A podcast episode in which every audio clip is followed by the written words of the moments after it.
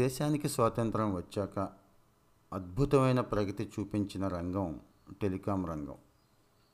Telecom సాధనాలను మన దేశంలోనే తయారు చేసుకోవాలని కేంద్రం అలీపూర్ జబల్పూర్లో కర్మాగారాలు కూడా నిర్మించింది. కలకత్తాలో సెంట్రల్ స్టోర్స్ని ఏర్పాటు చేసి బెంగళూరులో ఐటీఐ అనే సంస్థను కూడా నెలకొల్పింది. తరువాత ఖాతాదారుల కోసం అనేక సాధనాలను తయారు చేయడానికి నాలుగు చోట్ల కర్మాన కర్మాగారాలు నిల్ నిర్మించారు. మొదట రూప్ నారాయణపూర్లో హిందుస్థాన్ కేబుల్స్ కర్మాగారాన్ని ఏర్పాటు చేసి తర్వాత హైదరాబాద్ నైనీల్లో కూడా ఫ్యాక్టరీలను ప్రారంభించారు. పూర్వ ప్రధాని రాజీవ్ గాంధీ ప్రారంభించిన ఆరు టెక్నాలజీ మిషన్లలో టెలికాం మిషన్ కూడా ఒకటి.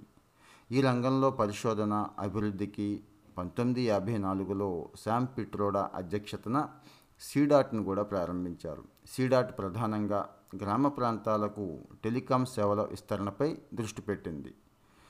ప్రధాన టెలిఫోన్ ఎక్స్చేంజ్ల కోసం మొదట్లో ఫ్రాన్స్ జర్మనీల నుంచి పరికరాలను దిగుమతి చేసుకున్న తర్వాత వాటిని మంకాపూర్లోని ఐటీఐ ఫ్యాక్టరీలోనే తయారు చేయాలి.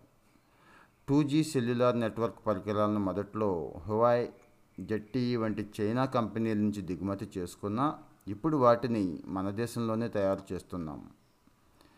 బిఎస్ఎన్ఎల్ను ఫోర్ జీ నెట్వర్క్గా తీర్చిదిద్దే కార్యక్రమానికి ఇరవై ఇరవై ఒకటి జూలైలో కేంద్ర ప్రభుత్వం అనుమతి ఇచ్చింది. ఈ సేవలను తర్వాత ఫైవ్ జీ సేవలుగా కూడా మార్చవచ్చు. బిఎస్ఎన్ఎల్ ఫోర్ జీ సేవలు ఈ ఏడాది సెప్టెంబర్ నుంచి ప్రారంభమయ్యే అవకాశం ఉంది. ఉత్పత్తి ఆధారిత ప్రోత్సాహ పథకం కింద ఫైవ్ జీ సేవలకు ప్రభుత్వం పునాది వేస్తోంది. భారతదేశానికి తొలి టెలిఫోన్ సేవలు బ్రిటిష్ వలస పాలనలో వచ్చాయి. ఇంగ్లాండ్కి చెందిన ఓరియంట్ టెలిఫోన్ కంపెనీ పద్దెనిమిది ఎనభై రెండు జనవరి ఇరవై ఎనిమిదిన మన దేశంలో తొంభై మూడు మంది ఖాతాదారులతో టెలిఫోన్ సర్వీసు ప్రారంభించింది. పంతొమ్మిది నలభై ఏడులో దేశానికి స్వాతంత్రం వచ్చేటప్పటికి టెలిఫోన్ ఖాతాదారుల సంఖ్య ఎనభై రెండు వేలు. అప్పట్లో భారతదేశ జనాభా ముప్పై ఐదు కోట్లు. అప్పటి టెలిఫోన్ సాంద్రత సున్నా పాయింట్ సున్నా ఇరవై మూడు మాత్రమే. తదుపరి యాభై ఏళ్ళలో దేశ జనాభా తొంభై కోట్లకు చేరగా టెలి సాంద్రత నలభై ఆరు రెట్లు పెరిగి ఒక శాతం దాటింది.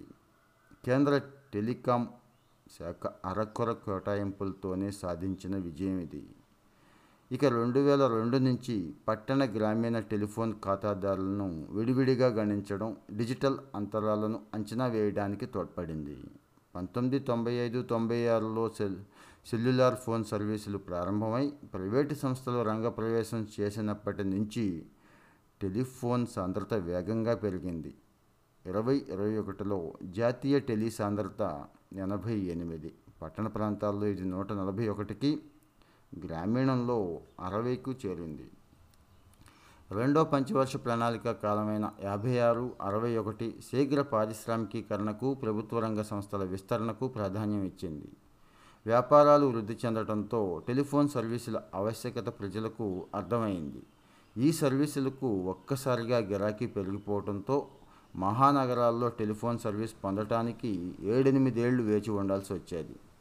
చిన్న పట్టణాల్లో మూడు నుంచి ఐదేళ్ళ వరకు నిరీక్షణ తప్పేది కాదు. పౌరులకు మరింత వేగంగా విస్తృతంగా టెలిఫోన్ సేవలు అందించడానికి పంతొమ్మిది ఎనభై ఐదులో తంతి తపాలా శాఖను తపాలా విభాగం టెలికాంగా విభజించి బొంబాయి ఢిల్లీ టెలిఫోన్ సర్వీసులను పంతొమ్మిది ఎనభై ఆరులో విలీనం చేసి మహానగర్ టెలిఫోన్ నిగమ్ లిమిటెడ్ అనే లిస్టెడ్ కంపెనీగా ఏర్పాటు చేశారు. అదే సంవత్సరం విదేశీ సంచార్ నిగమ్ లిమిటెడ్ని కూడా నెలకొల్పి విదేశాలతో కమ్యూనికేషన్ సౌకర్యాలను ఏర్పాటు చేశారు. రెండు వేల మూడు ఎన్డీఏ ప్రభుత్వ హయాంలో విఎస్ఎన్ఎల్ను టాటా గ్రూప్కు విక్రయించారు. ఇది టాటా కమ్యూనికేషన్స్గా పేరు మార్చుకుంది. పంతొమ్మిది తొంభై ఒకటి ఆర్థిక సంస్కరణలు టెలికాం రంగంలో ప్రైవేటు సంస్థల ప్రవేశానికి వీలు కల్పించాయి. పంతొమ్మిది తొంభై ఐదు జూలై ముప్పై ఒకటిన కలకత్తాలో మొట్టమొదటి జిఎస్ఎం సర్వీసు ప్రారంభంతో సెల్యులార్ సేవలకు అంకురార్పణ జరిగింది. అప్పుడు నిమిషానికి కాల్ ఛార్జీ ఎనిమిది రూపాయల నలభై పైసలు. టెలికాం రంగ నియంత్రణకు పంతొమ్మిది తొంభై ఐదులో telecom regulatory authority of India TRAI అంటున్నాం దీన్నే ప్రారంభించారు. టెలికాం శాఖ బిఎస్ఎన్ఎల్ను రెండు వేలు అక్టోబర్ ఒకటో తేదీన నాలుగు లక్షల మంది ఉద్యోగులు నలభై వేల కోట్ల మిగులుతో కార్పొరేట్ సంస్థగా ఏర్పరిచింది. కానీ రెండు దశాబ్దాలు తిరుక్కునే ఆ సంస్థ మిగులు కాస్త హరించుకుపోయి పదమూడు వేల కోట్ల లోటును తలెత్తుకుంది. మిగిలిన ఒక లక్ష అరవై ఐదు వేల మంది ఉద్యోగులకు జీతాలు చెల్లించలేని దుస్థితిలోకి జారిపోయింది బిఎస్ఎన్ఎల్. అయితే ప్రభుత్వ టెలికాం రంగాన్ని వ్యూహపరంగా ప్రాధాన్యత రంగంగా గుర్తించినందువల్ల తొంభై రెండు వేల మంది ఉద్యోగులకు స్వచ్ఛంద ఉద్యోగ విరమణ సదుపాయం కల్పించి డెబ్బై వేల కోట్ల నిధులిచ్చి బిఎస్ఎన్ఎల్ ఎంటీఎన్ఎల్ పునరుద్ధరణ చేపట్టారు. పద్దెనిమిది యాభై మూడులో ప్రారంభమైన టెలిగ్రాఫ్ సేవలు ఇంటర్నెట్ మొబైల్ ఫోన్ల మూలంగా రెండు వేల పదమూడు జూలై పదిహేనున శాశ్వతంగా మూతపడిపోయాయి. టెలికాం శాఖ బిఎస్ఎన్ఎల్ పలు కుంభకోణాలను ఎదుర్కొన్నాయి. ఓ కుంభకోణంలో మాజీ మంత్రి సుఖరాం ఐదేళ్ళు జైలుకెళ్ళాడు.